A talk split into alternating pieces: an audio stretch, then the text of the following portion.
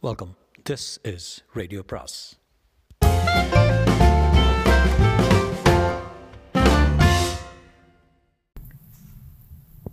சுஜாதாவின் வைரங்கள் பாகம் மூன்று. காதர் தன் மாளிகையை திருக்கோடிக்கு மாற்றியிருந்தார் கோல்ட் ஸ்பாட் என்று முகம்பூரா எழுதியிருக்கும் பெட்டிக்கடைக்கு பின்பக்கத்தில் நொடித்து போன சினிமாக்காரர்கள் விட்டுப்போன பெரிய போர்டு ஒன்றின் சக்கை போடு என்று எழுத்துக்கள் மட்டும் அவன் நிழலுக்கு போதுமானதாக இருந்தது. போடு ராஜாவை வேறு ஒரு கிளீனருக்காக கொடுத்திருக்கிறான். ராத்திரி படுக்க மட்டும் சீதா விலாஸ் மூடிய பிற்பாடு அடுக்கப்படும் பலகைகளுக்கு பக்கத்தில் ஒரு இடம். அதிகாலை பைப்பு குழாயில் குளியல். அப்புறம் லாரி. பிரேமை கண்டால் தொடை நடுக்கம் உடனே ஓட்டம். இன்று தாஸ் வந்து தன்னை கூப்பிடும்படியாக என்ன பெரிய தப்பு செஞ்சோம் என்று காதர் பயந்தான். யாருன்னு? சின்ன யஸ்மானு தான் கூப்பிட்றாரா? வாடா. வரலைங்க தாசனே அன்னைக்கு சோ சோட்டால் அடித்தார் அடிக்க மாட்டார அன்பா தான் கூப்பிட்றாரு. வா. மெதுவாக பம்மி பம்பி வந்து தாசின் பின்னால் ஒளிந்து கொண்டு சின்ன யஜமான் எட்டி பார்த்தான். ஏ சோக்கரா நாம் கேரே போல்? பேர் சொல்லண்டா. காதருங்க. காதர் காதர் கற்கே போல்தா? ஆ? ஹிந்தி ஆதகினி காதருக்கு இந்த ஆத்தா போல்தா எல்லாம் புரியவில்லை. தலையாட்டின. ம் இவன் முஸ்லீம் இல்லைங்க. காதர்னு சும்மா பேர். பின்ன இவன் என்ன மதம்? அவனுக்கெல்லாம் மதமாவது ஒன்றாவதுங்க பஸ் ஸ்டாண்டில் வெள்ளக்காரன் விட்டுட்டு போயிட்டாங்க என்றான் காதர். நம்ம பெரிய எஜமானு ஒரு வித்தக்காரனிடம் நாற்பதோ ஐம்பதோ கொடுத்து வாங்கினாருங்க. காதர் இந்த கல் ஞாபகம் இருக்கா? என்று பிரேம் தன் பைக்குள் பையில் கைக்குட்டையில் கற்றிருந்த கல்லை எடுத்து காட்டினான். மனோகரின் இனிய முகம் ஞாபகம் வந்தது. ஆம் என்று தலையசைத்தான். எங்கே கிடைச்சிது உனக்கு? அண்ணே ராலிமுக்கில் அந்த பொண்ணு இருந்துச்சுல்ல அது கொடுத்துச்சு. ராலிமுக்கு? கேர் ராலிமுக்கு? குவாரிக்கு போகிற வகையில் பாதையில் ஒரு டீ கடை இருக்குதுங்க. கடைக்காரன் பொண்ணு கொடுத்தா சொல்கிறாங்க அந்த பொண்ணுக்கு எங்கே கிடச்சிச்சு? எங்கடா? தெ தெரியாதுண்ணே. என்று தலையாட்டினர் காதர். தாஸ் இந்த டீ கடைக்காரன் தெரியுமா அவனுக்கு ஓ ரொம்ப நாளாக பழக்கங்க. இங்கேருந்து எவ்வளோ தூரம்? நஸ்திக் படுத்தா கேக்கியா இருக்குங்க ஒரு இருபது மைல். சின்ன வண்டி எடுத்துகிட்டு போ. ஆ சின்ன வண்டி எடுத்துகிட்டு வா. அங்கே போய் போயிட்டு வரலாம். இப்போ ஆமாம் ஏங்க என்னங்க அந்த கல்லில்? கல்லில் ஒன்றும் கிடையாது. கண்ணாடி. அந்த இடத்துல நல்ல கிரானைட் எதுனாச்சும் கிடைச்சா பார்க்கலாம். பிஸ்னஸ் அவ்வளோதான் காதர் நீ கூடவா கார்லங்களா? என்றான் தாஸ். பரவாயில்ல வரட்டும் அந்த பையன். என்ன இப்படி ட்ராயர் போட்டிருக்குது? போஸ்ட் பாக்ஸ் வழியாக பைப்புக்குள்ளே பை பைப்புக்குள்ளே தெரியுது? ரே சோக்ரா என்று சிரித்தான். காதல் வெட்கப்பட்டு மூடிக்கொண்டு அண்ணே ஒரு பின்னு கொடுங்க என்றான். அப்புறம் நான் ஒரு நல்ல சட்டை ட்ராயர் வாங்கி கொடுத்துரு இவனுக்கு. நான் சொன்னதா சொல்லு. எங்கே தங்கியிருக்கான்? அங்கே நாயுடு கடை பின்னாலங்க இன்னும் இருந்து பட்டறைக்கே வந்துடட்டும் சோக்ரா அச்சாக பலாக இந்த பையா. என்று ஐந்து ரூபாய் கொடுத்தான். காதல் தயங்கினான். வாங்கிக்கடா. வச்சுக்க இடம் இல்லைங்க. பைய இல்லைங்க. தாசன் நீங்கள் வச்சுட்டு அப்புறம் தாங்க. அடி சக்க அதிர்ஷ்டம் பாடுறா அவனுக்கு. அண்ணே வாங்க கடை மூடிடுவான் நம்ம எஜமானன் கடை தானே? சொன்ன திறப்பாங்கடா. கண்ணாடி பெட்டிக்குள் இருந்த சிறுவன் கட்டங்கட்டமாக டெர்லின் சட்டை அணிந்து சிக் என்று சில்க் நிஜார் அணிந்து காதலை பார்த்து பிளாஸ்டர் ஆஃப் பாரிஸ் சிரிப்பு சிரித்து கொண்டிருக்க அண்ணே எனக்கு அது மாதிரி வேணும் என்றான். அதெல்லாம் விலை ஜாஸ்தியே. காக்கியில் நிஜாரும் சட்டையை வாங்கிக்க. அண்ணே அந்த பிக்கில் வச்ச சட்டை அண்ணே. அண்ணே அந்த முயல் பனியே. இந்த பாரு கொடுக்கறத வாங்கிட்டு போட்டுக்கடா. என்ன பெரியசாமி பெரிய கல்லில் அரைத்து கொண்டிருந்தான். அந்த ப்ளஷர் கார் தன் கடைவாசலில் வந்து நிற்பதை பார்த்து ஆச்சரியப்பட்டான். அட நம்ம தாசண்ண அது யார் சேட்டுப்பிள்ள பிள்ளை? கொண்டே வெளியே வந்தான் பெரியசாமி. பெரியசாமியே இந்த பாரு இவர் தான் சின்ன முதலாளி. கும்பிட்றேனுங்க. பிரேம் தன் தலையை ஒரு தடவை சாய்த்தான். சிகரெட் பற்ற வைத்து கொண்டு சுற்றிலும் பார்த்தான். பெரியசாமி யார் பார்த்தியா அட நம்ம காதரு. டே காதர் பையா என்ன இதெல்லாம் புதுசாக கால் சராயே சட்டை? காதர் காக்கி ச உடைகளில் தொளதொளவென்று வெட்கப்பட்டு சிரித்து என்றான். பொண்ணு எங்கெங்க? எசமான்று ஒரு விஷயம் கேட்க வந்திருக்காரு பெரியசாமி ஒரு தப்பா நாங்கள் வந்திருப்போம் உன் பொண்ணு ஒரு கல்லை காதல்கிட்ட கொடுத்ததாம்ல. கல்லா ஆமாடா கூழங்கல் மாதிரி. இதை பாரு இத்தனை பெரிய கல் ஆ ஞாபகம் இருக்கு. இந்த கல் எங்கே கிடச்சிது அதுக்கு? ஏங்க கல்லில் என்ன? கல்லில் ஒரு மண்ணும் இல்லை அது எங்கே கிடச்சது தெரியணும். டோன்ட் பிரேம் அது என் பொண்ணுக்கு தாங்க தெரியும். எப்போ பார்த்தாலும் பூமியில் தோண்டிக்கிட்டு இருக்கோம் எதனாச்சும் பல பலன்னு கிடச்சிதுன்னா அவள் அம்மா கிட்டே கொண்டு வந்து கொடுத்துருவான். பொண்ணுங்க அதை கேள் என்றான் பிரேம். அதுக்கு பேச வராதுங்க ஊமை. சோர்த்தம் இருங்க நான் கேட்டு பார்க்குறேன். காதரு நேராக போனால் குளத்தடி மரத்தில் ஊஞ்சலாடிட்டு இருக்கேன். கூட்டி வா. காதல் குதித்து குதித்து ஓடினான். சின்னதாக மரம் சின்னதாக ஊஞ்சல். விழுந்தால் சிரிப்புத்தான் வரும். செல்லமாகத்தான் அடிபடும். ஊஞ்சலாட ஆட இலைகளின் ஊடே சூரிய ஜாலம் தரும் இளவரச இலவச வைரங்கள் மனோகரியின் மௌன உலகில் மனசுக்குள் வார்த்தைகளற்ற கனவு காட்சிகளில் அப்பா வெள்ளைச்சட்டை அணிந்து அம்மா நிறைய நகைகள் அணிந்து தன்னை முன்னே நிறுத்தி பார்க்க தனக்கு பேச்சு என்றால் என்ன என்பது புரிகிறது.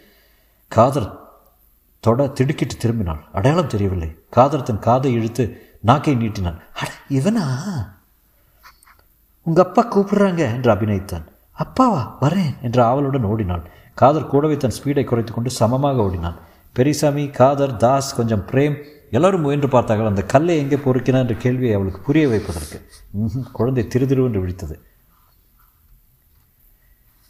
அதுவும் அம்மாவில் தாங்க முடியும் என்று பெரியசாமி உள்ளே சென்று தட்டி மறைவுக்கு பின் பேசினார் சற்று நேரம் கண்ணாடி வளையல் ஒலி கேட்டது. திலகம் தன் முழங்கை வரை துடைத்து கொண்டு வெளியே வந்தாள். திலகம் தன் பொண்ணுக்கு முன் மண்டியிட்டு கொண்டு கீழே இருந்த ஒரு கல்லை எடுத்து அண்ணனுக்கே என்று கையை பின்னால் காட்டி காதரை காட்டி அவன் கையில் பொறுக்கின கல்லை கொடுத்து எங்கே கிடச்சது? என்று ஒரு அபிநய முத்திரை செய்து முடித்தான். பிரேம் திலகத்தையே பார்த்து கொண்டிருந்தான். அந்த மௌன பாஷையின் அசைவுகளோடு அவள் அங்கங்கள் அசைவதும் நெற்றியில் பெருசாக பொட்டு மெல்லிய உதடுகளும் பாப்ரே இந்த இடத்துல இப்படி ஒரு வயிறும் கூட இருக்கிறதா? புரிந்து கொண்ட மனோகரி தன் தாயின் புடவை தலைப்பை பிடித்து இழுத்து கடையின் பின்புறம் கூட்டிச் சென்று எல்லோரும் அந்த சிறுமியை பின்தொடர ஒற்றையடி பாதை தாண்டி ஆலமரத்தடியில் தொங்கின ஊஞ்சாலை தாண்டி சுனை விளிம்பில் நடந்து தரிசு நிலத்துக்கு வந்து இங்கே தான் கண்டெடுத்தேன் என்று காட்டியது. பிரேம் மண்ணை காலால் கிளறி பார்த்தான். கரணை கரணையாக கரிசல் உருண்டைகள். காட்டுச் செடிகள் ஓரத்தில் பெரியசாமி பட்ட பாடு ஒரு சின்ன பசுமை சதுரம். இந்த நிலம் யாருக்கு சொந்தம்? என்னதாங்க எத்தனை ஏக்கரா? ஏக்கரா கணக்கு தெரியாதுங்க? இந்த ஆலமரம் வரைக்கும் என்னதுங்க? தரிசுங்க. பாடு ரொம்பங்க. அதுக்கு அப்பால அதெல்லாம் புறம்போக்கு கவர்மெண்ட்னாலாம் தாஸ் இங்கெல்லாம் இங்கே இங்கே தான் கல் கிடச்சாம என்றான். அப்படி தான் குழந்தை சொல்லுது. பிரேம் சுற்றி பார்த்தான். கொஞ்ச தூரத்தில் திலகம் நின்று கொண்டிருந்தால் நிலம் நோக்கியபடி. பிரேம் பார்ப்பதை பார்த்ததும் தன்னை இன்னும் மூடிக்கொண்டான். பெரியசாமி இந்த நிலம் எனக்கு வேணும். இதில் ஒன்றும் விளையாதுங்க. பட்டாலாம் சரியாக இருக்குதுல்ல? என்னங்க? பட்டா காகிதம் பத்திரம். இருக்குதுங்க. எங்கள் எங்கள் அப்பா நிலமுங்க இது அவர் காலத்துக்கு அப்புறம் எனக்கு வந்துருச்சுங்க. பெரியசாமி இந்த நிலத்தை வித்துடுறது சேல் பண்ணிடுறது. ஏங்க? நல்ல விலைக்கு வரும். யோசித்தான். இந்த இடத்துல ஒரு சின்ன கல் ஃபேக்ட்ரி வைக்கிறான் நான். அதுக்கு ஒரு நிலம் வேணும். இங்கே இந்த இடத்துக்கு என்ன உண்டோ அதுக்கு கொஞ்சம் ஜாஸ்தி பண்ணியே கொடுக்கறது. சேட்டுக்கு ஒரு நிலம் பிடிச்சி போச்சு. நம் கையில் கொடுத்துறது இல்லைங்க என்ன பெரியசாமி? இன்னது இன்னும் இல்லை?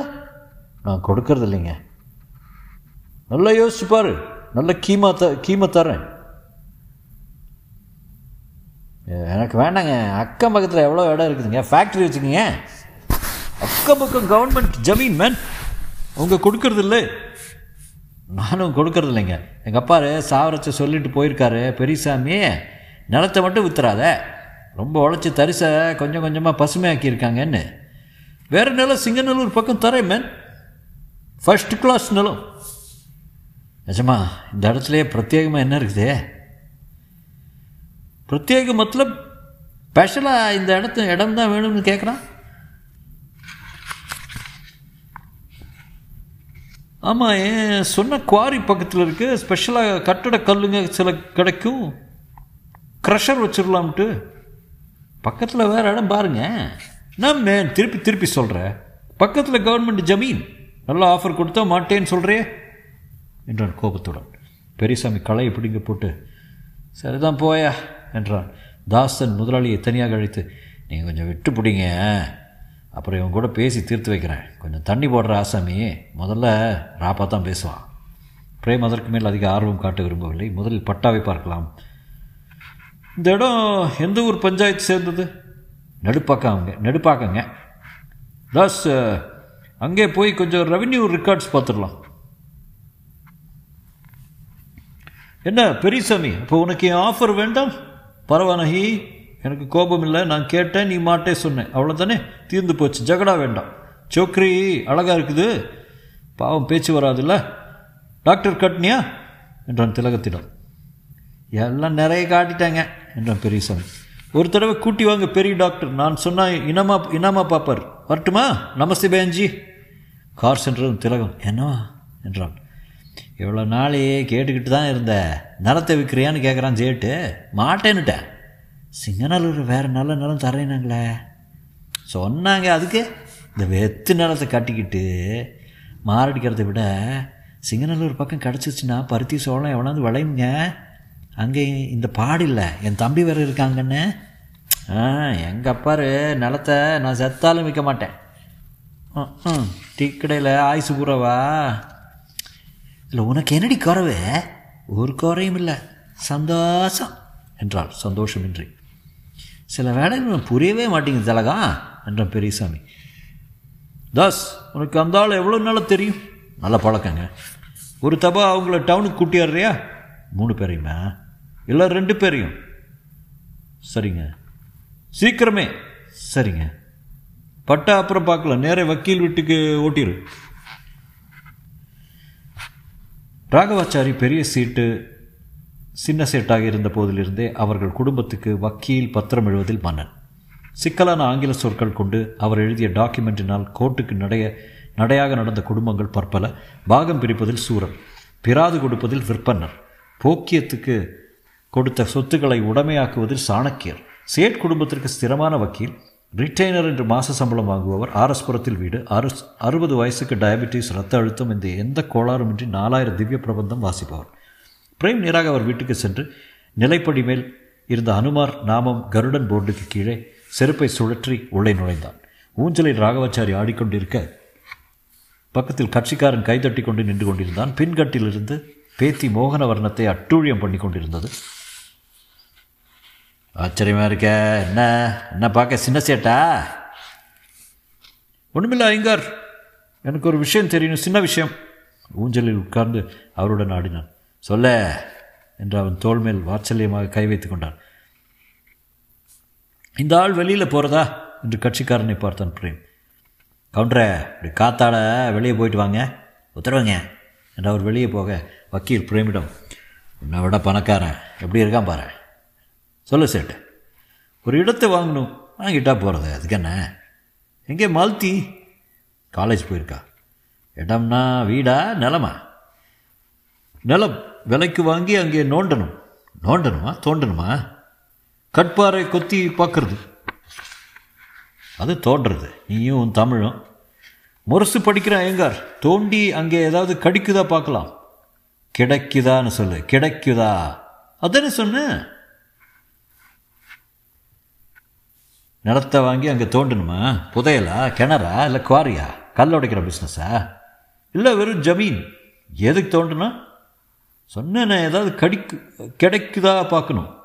என்ன மினரல்ஸா ஏதாவது தங்கமா? தங்கம். இல்லை இல்லை. வேறு ஏதாவது அலுமினியம் இரும்பு மெக்னீசியம் எவ்வளோ இருக்குதுல்ல? அப்பா கிட்ட கேட்டியா? அப்பா ஒன்றும் சொல்ல மாட்டார். நீ சொல்கிறதே கிளியராக இல்லையே. புதுசாக தோன்ற பிஸ்னஸ் வேறு ஏதாவது ஆரம்பிச்சிருக்கியா? அப்படித்தான் வச்சுக்கோங்க சார் ஒரு ப்ராப்பர்ட்டி இருக்குது அதை வாங்கி அங்கே பள்ளம் தோண்டி ஏதாவது கிடைக்குதா பார்க்கணும் அவ்வளோதான் ப்ராப்பர்ட்டி யாருது? ஒரு பாகம் ப்ரைவேட் பார்ட்டி மற்றது புறம்போக்கு பஞ்சாயத்து நிலம். எங்கே இருக்க? பாலக்காடு போகிற வழியில். அதை வாங்கி தரணுமா? வாங்கி அந்த இடத்துல ஏதாவது மினரல் அம்புடுதா பார்க்கணும். அவ்வளோதான் அவன் விரிக்க மாட்டானா? சரி நான் என்ன செய்யணும்? அதை நீ தான் சொல்லு ஐயங்கார். யோசித்தார். ஓஹோ.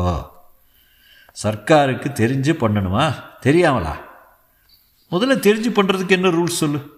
நீ என்ன கேட்குறனே தெரில ப்ராஸ்பெக்டிங் பண்ணுறதா உத்தேசமா?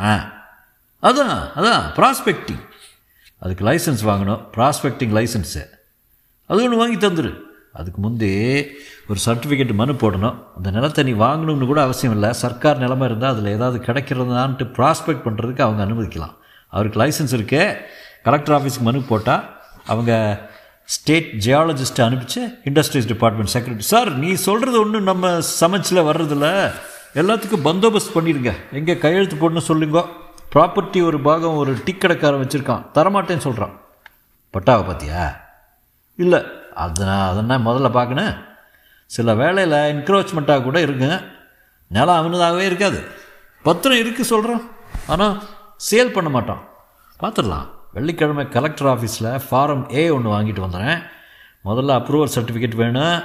அப்புறம் ப்ராஸ்பெக்டிங் லைசன்ஸ் வாங்கி கொடு. நான் வர்றேன். அப்பா எப்படி இருக்காரு? நல்லா இருக்கார். இந்த அவசரத்தில் ஓடினான். பெரியவனை தூக்கி சாப்பிட்ருவான் போல இருக்க. இந்த வயசத்துல ரத்தத்தில் எத்தனை பிஸ்னஸ்ஸு வாசல் மாலதி வர பிரேம் நின்றான். Hi Malathi hi Prem. நம்ம வீட்டுக்கு ஏன் வர்றதே இல்லை?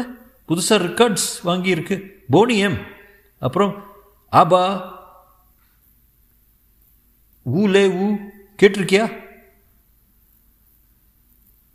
மாலதியே என்று அதட்டும் கரல் உள்ளே இருந்து கேட்க அவள் சி யூ என்று ஓடினாள் பிரேம் அங்கிருந்து ப்ரொஃபஸர் சர்மாவின் வீட்டுக்கு சென்றான். அடையாம் பொண்ணா. சிங்கனூரில் போயிட்டு இருக்கலாம்ல நிலம் அவத்தால இவத்தால இருந்தால் என்னவா? என்ற பேச்சுக்கள் என்ற பேச்சுக்கள் நல்ல வேலைக்கு வந்தால் வித்துரு. பெத்தாச்சி கட்டலில் உட்கார்ந்திருந்த பெரியசாமி சற்று மரியாதையாகவே அருகில் நின்றான். அப்பாரு நிலங்க அதான். விற்க முடியாதாம்ல? என்றால் திலகம். யார் சொன்ன? உன் பேரில் தானே இருக்கு. விற்று போடுறா கண்ணு. இது பழகின இடங்க சிங்கநல்லூர் மட்டும் என்னவா? நான் மாட்டுங்க. இந்த தலையாட்டினான் பெரியசாமி அழிச்சாட்டியம் பண்ணுற பொண்ணா? நான் பெரியவன். பேச கேட்க மாட்டேன் எல்லாரும் சொல்லி போட்டோம் பெரியப்பா என்றால் திலகம். பொண்ணுக்கு வைத்தியம் பார்க்குறோம்ல அவங்களே பார்க்குறான்னாங்க. இல்லைங்க? ரா தவறாமல் குடிச்சு போடுறாங்க. சொல்லி வைங்க. என் பொண்ணா? இந்தா திலகம். ஏய் பொய் சொல்லாத. எப்போனாச்சும் ஒருக்கா குடிப்பணுங்க. அது கூட எதுக்கு? குடல் அரிச்சு ஜல்லி மாதிரி ஆயிரும். சினிமாவில் காட்டினாங்க கிராமத்தில். பெரியசாமி கோபம் வந்தது. கவுண்டரை பார்த்தான். எப்போது போக போகிறார்? ராத்தங்குவாரா திலகத்தின் பெரியப்பா எழுது வயதுக்கு திடகாத்திரமாக இருந்தார். கரிய கற்சட்டி போல முகத்தில் பெரிய பெரிய வெண்சிறகுகள் போல மீசை. பப்பென்று உட்கார்ந்து திலகம் தந்த பண்ணை மடியில் பண்ணை மடியில் வைத்துக்கொண்டு மென்று கொண்டே பேசினார். அருகே மனோகரியை கட்டி கொண்டிருந்தார். உடம்பெல்லாம் அச்சங்கள். ராத்திரி இருப்பீங்களா? என்ன திலகம்? திலகம் பதில் சொல்வதற்குள் அஞ்சு மணி அணி அஞ்சு மணி பஸ் இப்போ வந்துடும்ல என்றான் பெரியசாமி. திலகத்திற்கு சுருக்கென்றது. பெரியப்பாவை ஏறக்குறைய போ என்று சொல்வது போல இருந்தது. அவர் மெதுவாக எழுந்து சரக்கு போய் எடுத்துக்கொண்டு வரேன் பொண்ணா வரங்கண்ணே என்று நடந்தார். அவரை வழுப்பி அனுப்பிவிட்டு வந்த வழி அனுப்பிவிட்டு வந்த பெரியசாமி உடனே அவளை கோபித்தான். திலகம் என்ன நீ? தினமாக நான் குடிக்கிறேன். ஆமாம் ஒரு வாரமாக அப்படித்தானே? கிளவு ஊரில் சொல்லி போடுவான் சொல்ல மாட்டார். நீ செய்கிறது நல்லா இருக்கா குடிக்க மாட்டேன்னு சொல்ல மாட்டிங்களா? இந்த மாதிரி போகிற வர கண்டவன்லாம் உன் புகார் செஞ்சால் தினம் இல்லை வேலைக்கு வேலை குடிப்பேன் என்றான் அர்த்தம் இல்லாத கோபத்துடன். உங்களுக்கு நல்லதுக்கு தானே? சும்மா இருந்தால் எனக்கு நல்லது. அவர் என் பெரியப்பார். அவர்கிட்ட சொல்லாமல் வேறு யார்கிட்ட சொல்லிக்குவேன்? எனக்கு வேறு யார் இருக்கா? ஆ சும்மா சோளம் புலம்பாத. மனோகரி அப்பா அம்மா அப்பாவின் வாச வாயசைகளை கவனித்தால் அப்பாவின் நெற்றி சுருங்க பெருசாக வாயை திறந்து கையை பெருசாக ஆட்டி ஆட்டி பேசுகிறார். அம்மா கண்கள் ஜலம் வருகிறது. புடவை தலைப்பால் வாயை பொத்திக் கொள்கிறான்.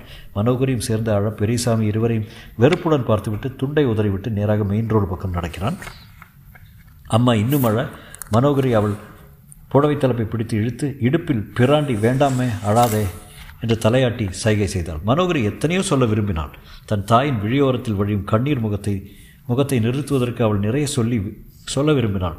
ஊ ஆ ஏ ஊ என்ற அமானுஷ்ய சத்தங்கள் தான் வெளியே வந்தன. அவன் போய் ஒரு மணி ஆயிற்று. குடிக்கத்தான். திலகம் தன் மகளை மார்புடன் அணைத்து கொண்டு கட்டிலில் உட்கார்ந்தபோது கார் வந்து நின்றது. டிரைவர் சீட்டிலிருந்து பிரேமும் இந்த பக்கத்திலிருந்து ப்ரொஃபஸர் சீனிவாச சர்மாவும் இறங்கி வந்தார்கள்.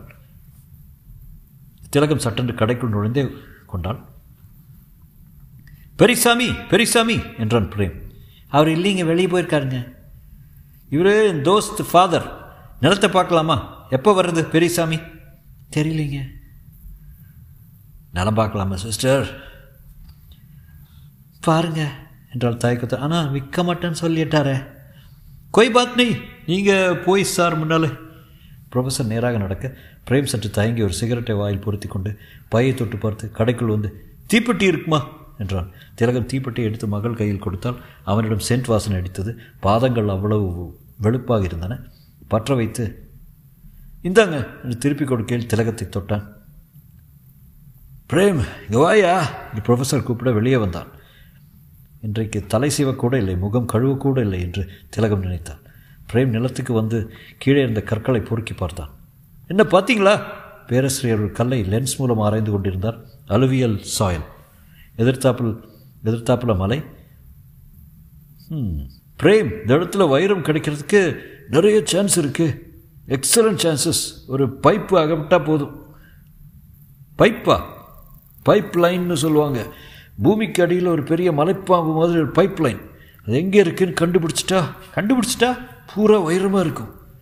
இந்த நிலத்தில் அது இருக்குமா? இருக்கலாம். அந்த பைப்புடைய வாய் எங்கேன்னு பார்க்கணும்.